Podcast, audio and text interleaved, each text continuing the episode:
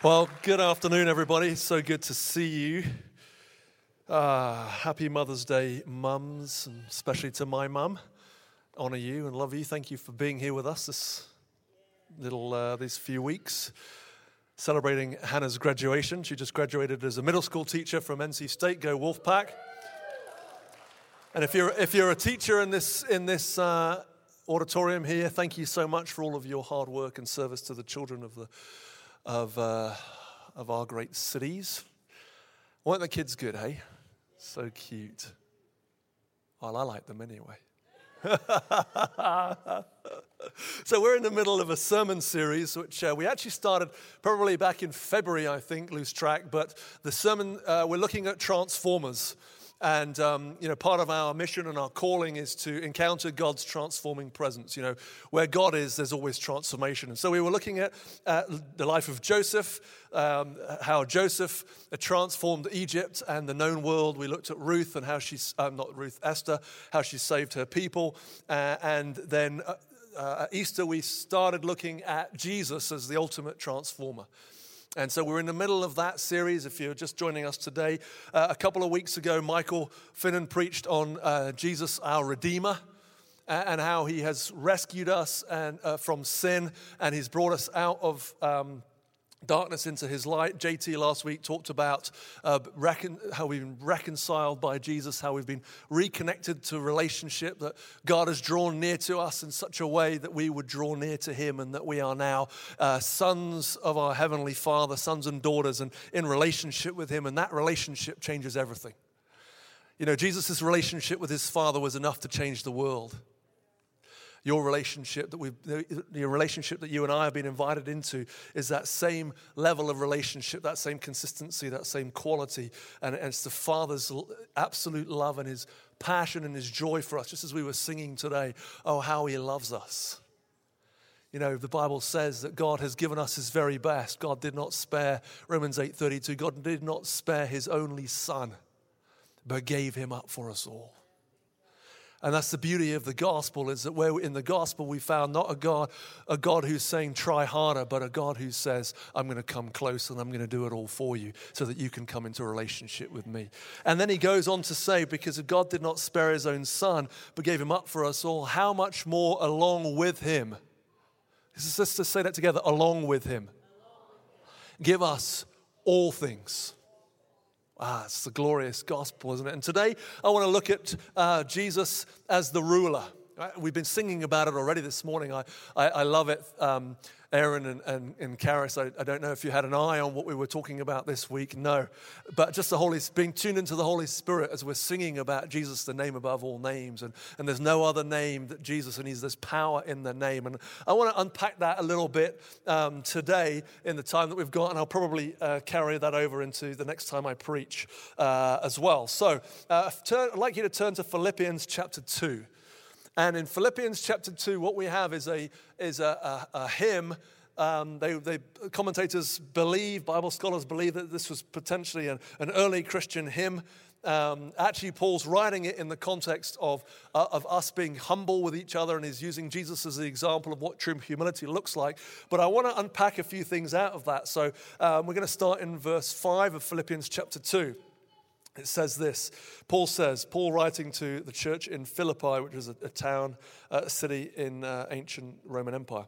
Have this mind amongst yourselves, which is yours in Christ Jesus, who, though he was in the form of God, did not count equality with God a thing to be grasped, but made himself nothing, taking the form of a servant, being born in the likeness of men and being found in human form, he humbled himself by becoming obedient to the point of death, even death on a cross. I just want to pause there for a minute.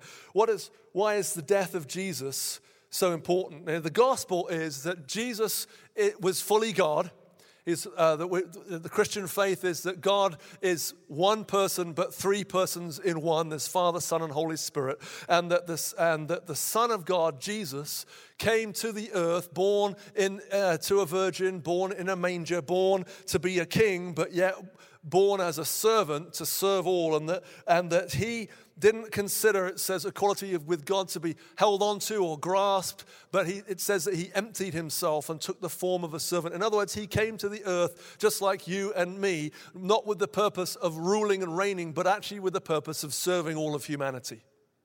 And, um, and so, and, and he, he was obedient to, to the Father. You know, he carried out the Father's will. He had a mission from God. That mission was uh, given to him by God to rescue the world, to redeem us who were formerly in slavery, to bring us out into, into the kingdom of light. And, and the truth about our condition was this the, the Bible says that we were slaves the, the truth is that the, the, the, nature on the inside, that because we'd all uh, eaten of the tree of the knowledge of good and evil, that, that on the inside of us there was a fundamental flaw. The fundamental flaw with each one of us is that we weren't able to choose the right thing to do. We were under the power of sin, which basically meant that even if we wanted to do the right thing, there was a, a, a, flaw in our mindset that caused us to pick the wrong thing every time. And, the, and even the things that we thought were good were causing us to pick the wrong thing. I don't know if, if you experienced that in your own life, that moment where you, you know the right thing to do, but it's very, very, very hard to do the right thing consistently. Yes, because we, the Bible says that we we we have this uh, uh, opportunity or this, this part of us that picks the wrong thing every time. The Bible calls that sin, that we're missing the mark from God.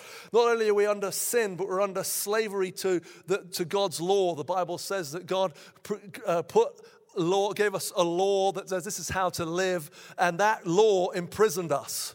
It wasn't that the law was bad, it was that our choices, our ability to make good choices was off center. And so that law imprisoned us and caused us to be slaves. Not only were we slaves to that law, but we actually slaves to the enemy. That we had, that there was there's an enemy, Satan, the accuser, and that accuser, we were under his power under his yoke, and we were not able to come out of, of, of that slavery. We were separated from God, we were slaves, and we were under, because we were in sin, we're now living under the terrible fear of death.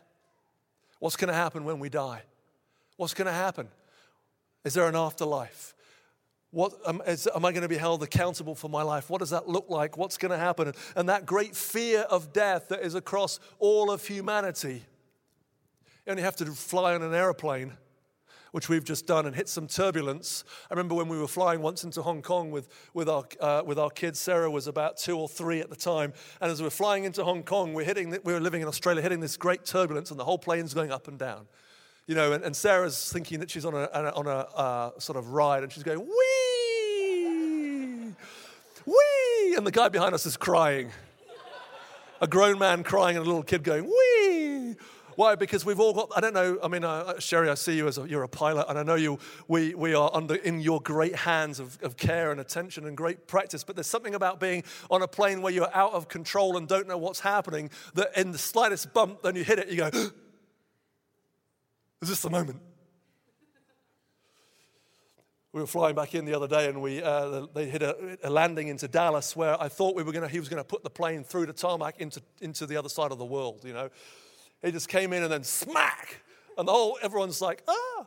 Like we're all, fear, we're all afraid of death. Right, we're all under that yoke. That was, that's what the Bible says. The whole world imprisoned under sin, imprisoned under slavery to, to, uh, and, and imprisoned under the, the power of the enemy, imprisoned under the fear of death. And then not only that, but now in a world system and Jesus, when he came, he's, he, he came into, he was born into the, the greatest empire of the time, the Roman Empire, where there was you know, the whole known world taken over by the Roman Empire, and that Roman Empire bringing peace, supposedly, and, and even the emperors thinking themselves as God. The emperors would be called things like the Lord of Lords, the Savior of the world, Augustus Caesar, Son of God.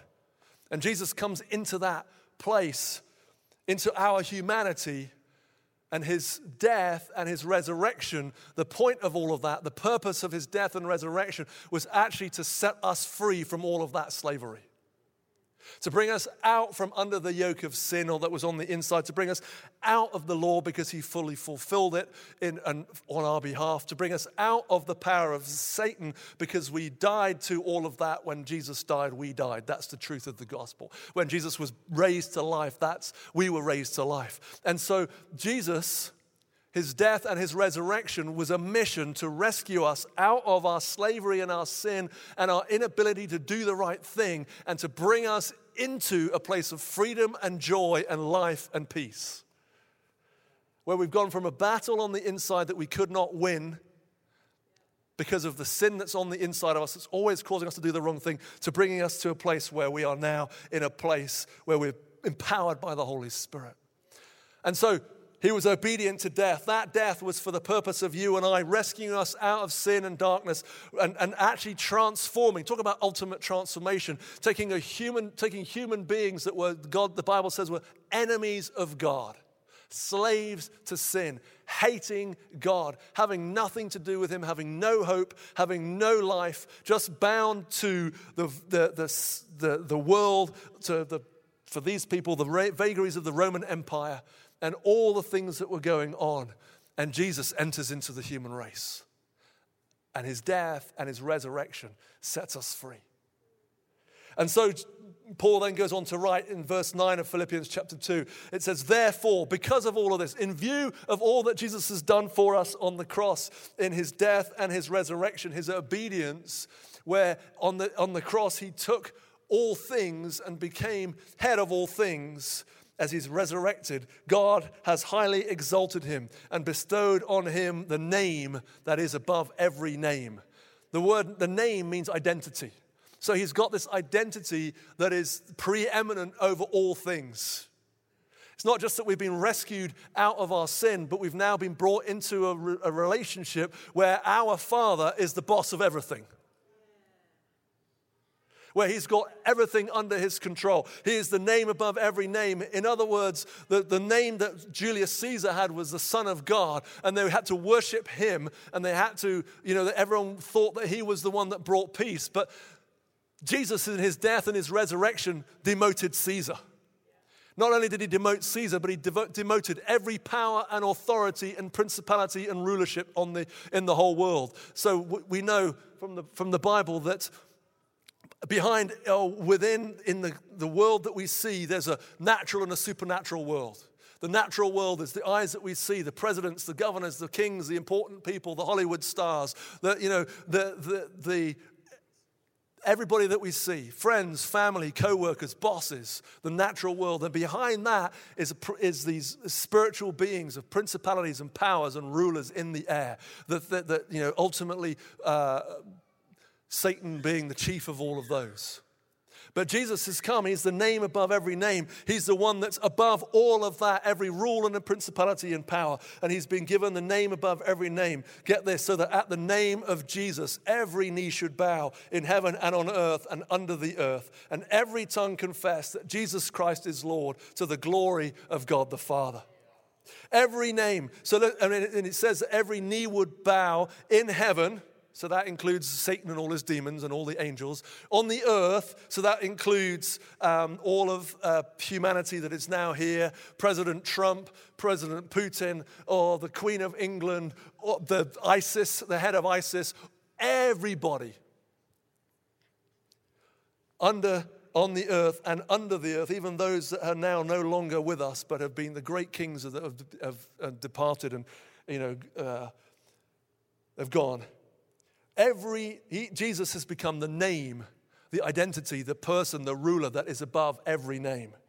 So let's look at Ephesians chapter 2, uh, chapter 1, sorry. And we're just going to jump into verse 20 uh, uh, verse 19. It's kind of in the middle of the flow that Paul's writing. I don't want to go in, I haven't got time to go into all of it, um, but I want to just focus on this part where Paul's praying, uh, and it's his prayer for the Ephesian church. But he, we pick it up in verse 19. It says, It's the immeasurable greatness of his power towards us who believe according to the working of his great might that he worked in Christ when he raised him from the dead and seated him at his right hand in the heavenly places.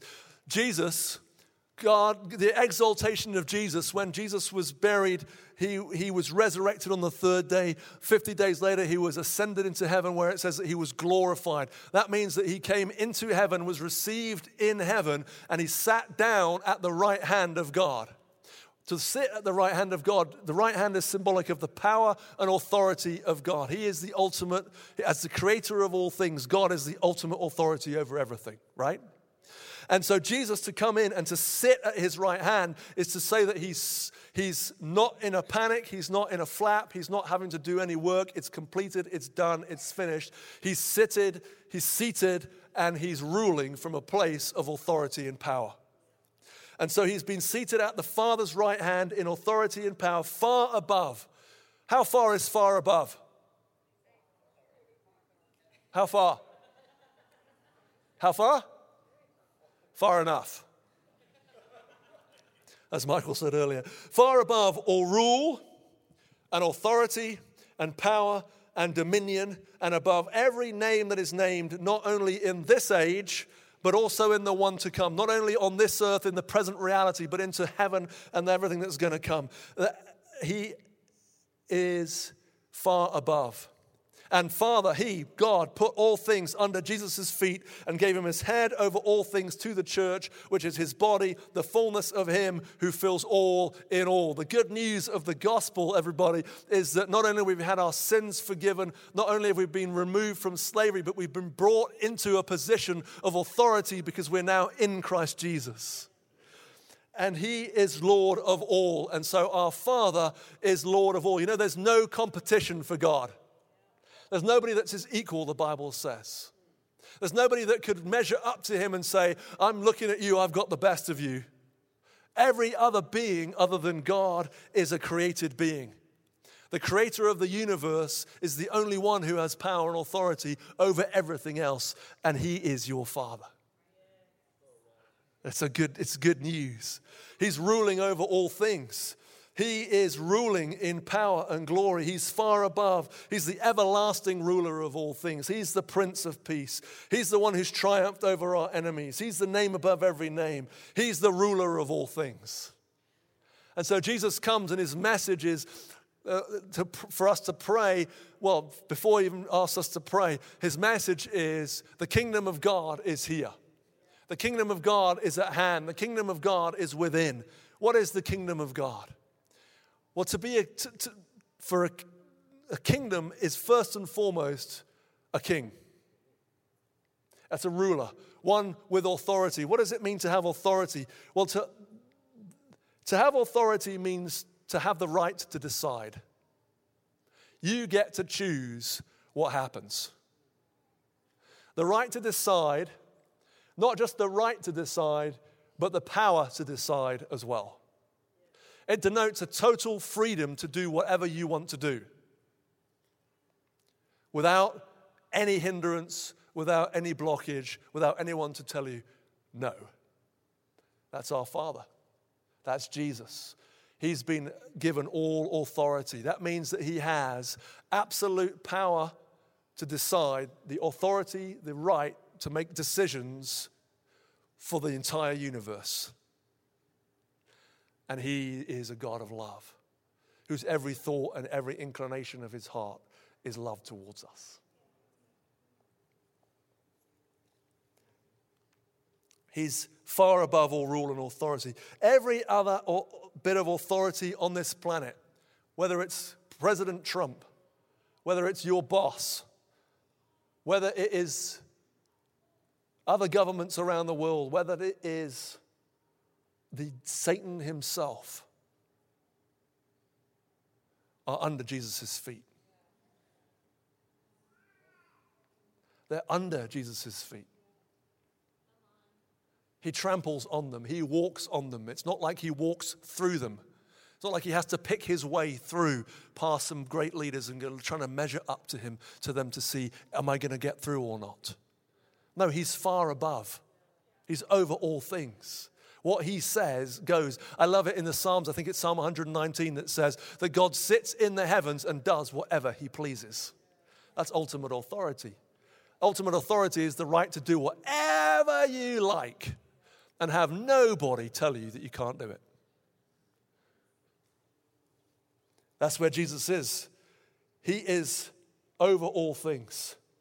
He's over sin, He's over death, He's over sickness. He's over disease. He's over Satan. He's over the world. He's over every circumstance and situation that is in your life and in my life. He's over it. He's ruler. He's king of all. He's a ruler. He has ultimate authority. Not just though, uh, so a ruler, you have to, uh, to be a king, you have authority, you have power. You also have a realm, a sphere of influence, a place that you rule over. So when we're praying for the kingdom of God to come, what we're praying first and foremost is for the rule of Christ to be manifested.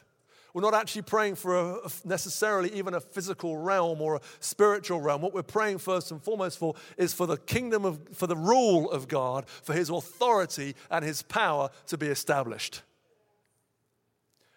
And his, but his realm is every place, every territory, every person, everywhere, all, for all time.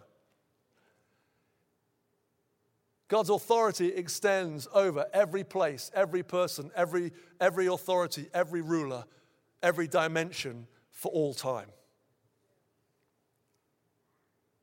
Talk about transformation. Because a man, Jesus Christ, is now seated on the throne of heaven, deciding what's going to happen in accordance with the Father's will and stewarding the Father's will in us and through us by the power of the Holy Spirit to bring about his purpose and his destiny, the things that he wants to do. And the Bible says that we're heirs of the kingdom, that we're now, because we're now, we're in Christ, we've now stepped into that rulership. And I'll t- take more time to look at that next time. But here's our victory. Christ is the ruler of all. Let's have a look at um, well, just quickly back to Ephesians 2. And the good news is that he has, the Father has put under Jesus' feet all things and given him to be the head of the church. Okay, let's just think about that for a minute. Where are we? Well, we're the body of Christ. So the body of Christ includes the feet and everything upwards. Would you agree? To the head. If Christ is the head and we're the body, everything up to probably here or here. I don't know what's whether the next part of the head or not. Everything else is we are the church, Jesus' body. That's what the Bible says. We are his body. We are therefore at least his feet upwards.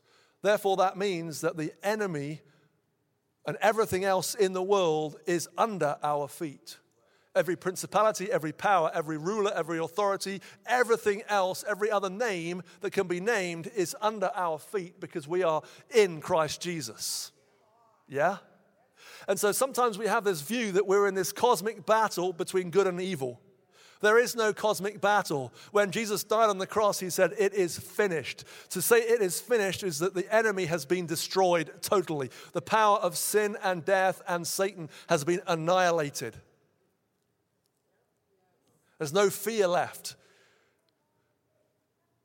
Say that we, it is finished, that therefore, when we're thinking about the enemy, it's not that we somehow need to try and attain something. We already live in the resurrected, ruling Christ who has power and authority and dominion over the enemy. So the enemy is actually not your enemy. He's not, your, he's not like at your level or even above you. He's actually below you. Because we're in Christ, we, Christ has authority over all things. The enemy can't do anything without Jesus' say so.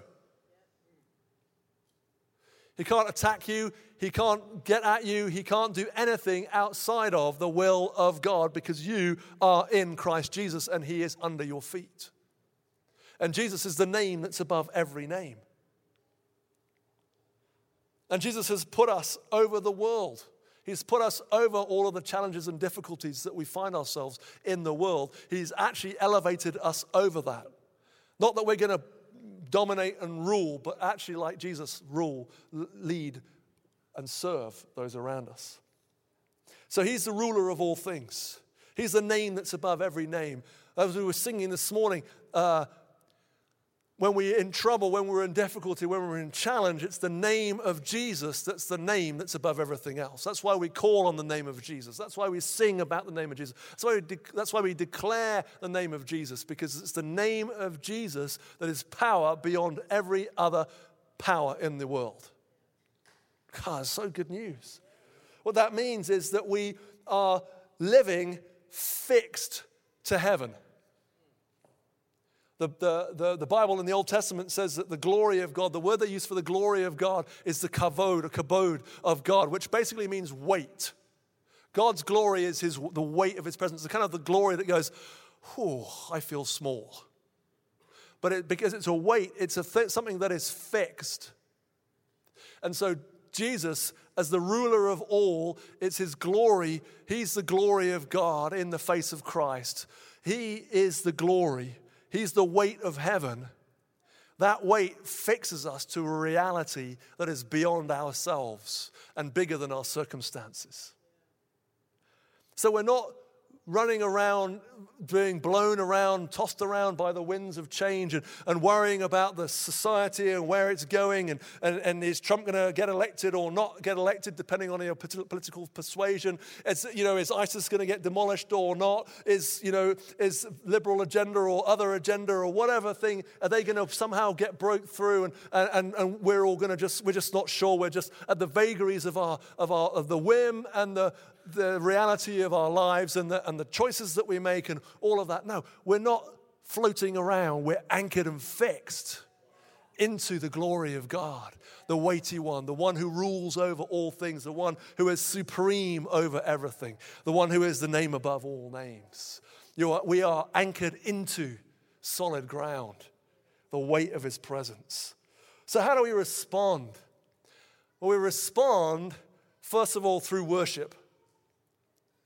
Because if Jesus is the name above all other names, he's worthy of our worship.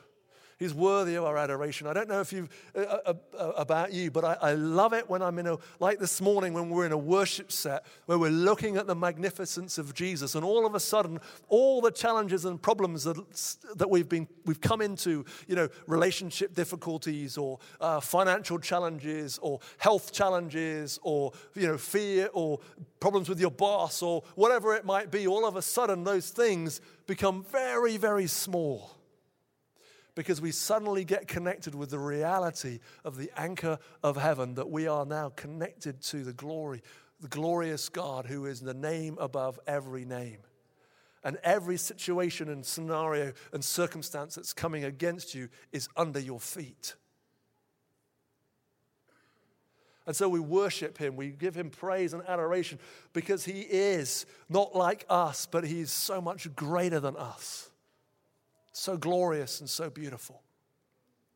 And then, and our part of that worship is to yield and to surrender, to say yes to God, to say yes to Him. And in that place of yielding and surrender is actually to be obedient to what He says. If He's Lord of Lords and King of Kings, then actually our response is to be obedient. One of the things I love is that you know, the, the, the truth of the gospel is that God has made us sons, that we are heirs, that we are, that we are in relationship with the Father, that He looks at us in the same passion and desire and love as He looks at Jesus. But Jesus was a servant of all. Jesus was obedient to His Father even unto death. And the invitation for us is, as sons is to receive that sonship, not running around thinking that we're the bee's knees because we're kings, although we are, but to receive that sonship and then to say yes in obedience to Jesus, to the Father, and to respond in obedience to Him. And to fix our eyes upon Him.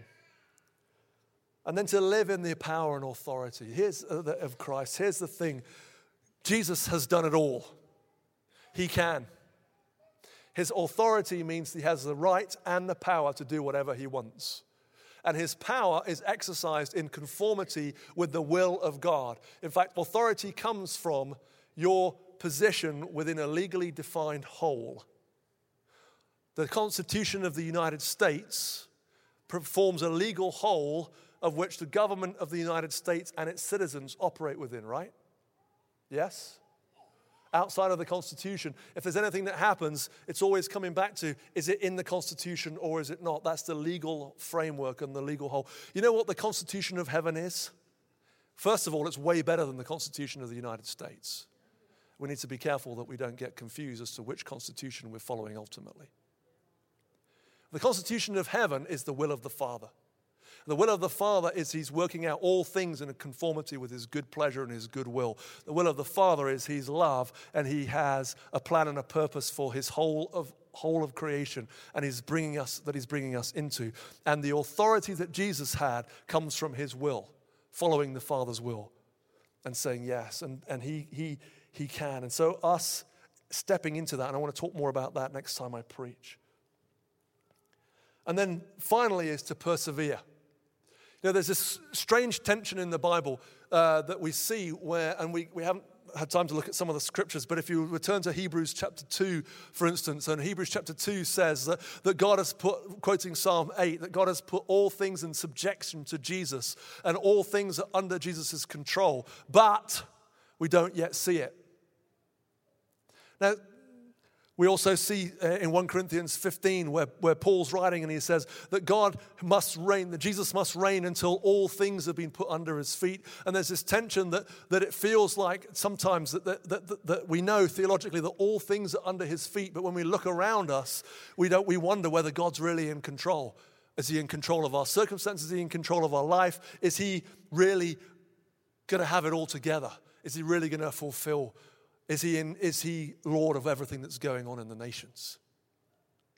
But the truth is that even though the, you know, what the Bible says is that all things are subject to him, it's just that we don't yet see it with our eyes. But just because we don't see it doesn't mean to say it's not true.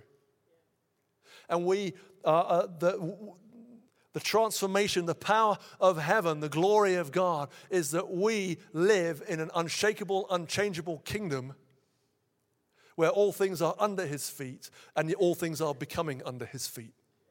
And we live in this tension of the now and the not yet. Heaven here, right now. That's why we see we, we, we want to go after sickness. We want to go after people, you know, for, for, for freedom for people that are in bondage uh, to sickness or to you know, disease or to mindsets or to addictions or other things. Why? Because the name of Jesus is above all of that.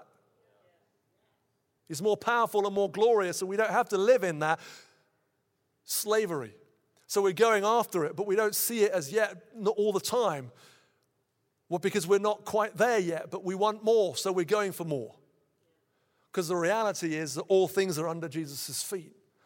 And so we're pressing in. And so if, if you are here and you are struggling with relationships, or you're struggling with some sin areas in your life, or you're struggling with some sickness in your life, or you're struggling with financial provision, or you're struggling with knowing what to do next, or you're struggling with some other relationship challenges, the good news of the gospel, the transformation that Jesus has won for us on the cross, is all those things bow at the name of Jesus. Sickness bows at the name of Jesus. Death bows at the name of Jesus. The demonic bows at the name of Jesus. And our right is to step into the reality of what God has done for us in Christ Jesus and pers- keep pursuing and persevering that we would see all that Jesus has won for us. And that we would see the rulership of Christ come to bear in our lives, because that's what his, fo- his focus is on. His passion and his desire is that he's making each one of us and conforming each one of us into the image of his son, Jesus Christ. Jesus has no sickness, he has no death, he has no, uh, he's not plagued by demons, the enemy has nothing in him. And God, whole, all of heaven is working towards causing us to be just like his son and we're free. We're free. We actually have authority. And I'm going to take, take some time next time to, to preach that, to look at that. We have authority. You live in Christ Jesus, He rules over all things. His purpose and His passion in your life is to bring about His glory and His goodness because He is absolute love towards you. Every inclination of His heart is good towards you. You know, whether you think about Him every second of the day or not, He's always thinking about you. There's that old song, You Are Always on My Mind. You are always on the Father's mind. Whether you are conscious of His presence or not, He is always conscious of you. He's always looking out for you, He's always watching over you. And His life, His energy, His rulership is focused upon your life to fulfill everything that He's called you to. Now, I'm not, let me just be clear as I wrap up. Jesus said in John chapter 16, In this world you will have trouble.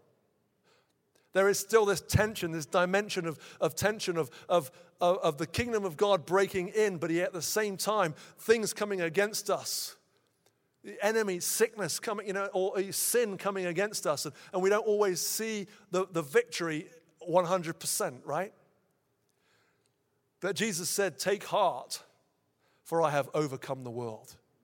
And my hope this afternoon is that, that, that as we contemplate the majesty and the glory of God, Jesus is the name above all names, that your heart will take heart. No matter what the situation or circumstances that you're facing, your, that what will rise in you is faith that God is with you. He will never leave you nor forsake you. And He's the ruler of all, and He will work all things con- into conformity with His good pleasure and good will.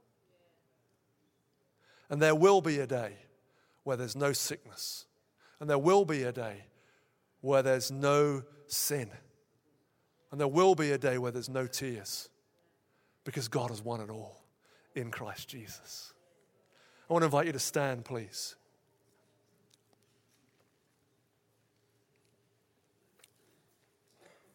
Unconscious as I've been talking, that there may be some of us here who feel battered and bruised by the storms of life, who feel like we're not sure whether we've actually walking in the victory. I want you just to close your eyes for a, for a minute. I, I want you to take a moment. I want you to imagine this.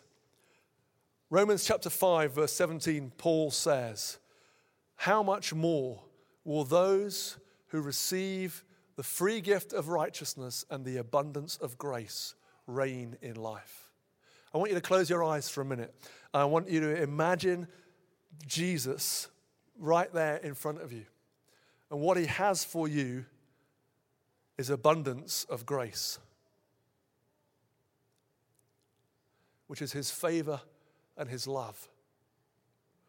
His abundance of grace.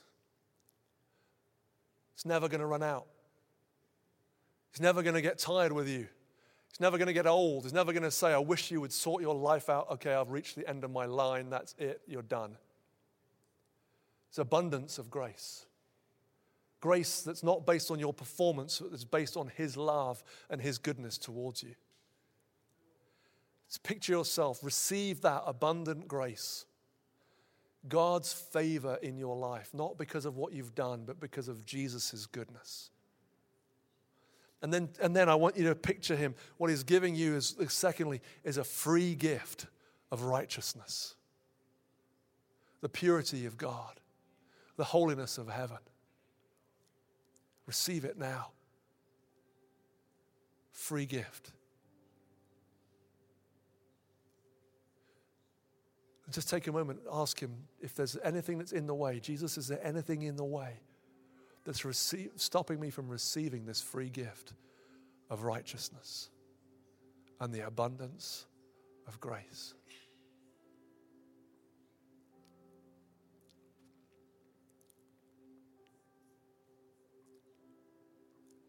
And for some of us here, one of the things that's stopping us from receiving that is we haven't made Jesus our Lord and Savior. We've been trying to live our own lives. And I'm conscious that there may be some here that have been trying to live their own life and make good choices, but you know in your heart that you haven't fully been able to live up to it. And you can't. That's the truth. And so I want you to I want to invite you to pray this prayer with me. Jesus, I come to you, and the truth is that I've been trying to be a good person on my own. And I acknowledge that I'm falling short.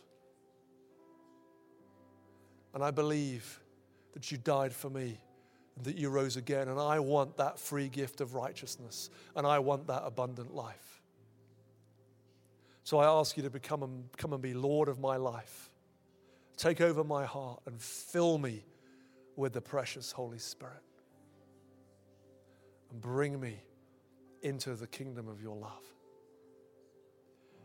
If you prayed that prayer, I believe that you're born again.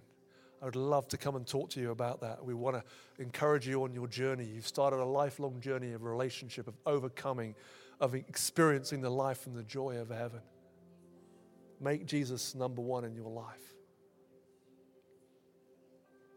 This free gift it's a free gift of righteousness, of peace, of joy in the Holy Spirit.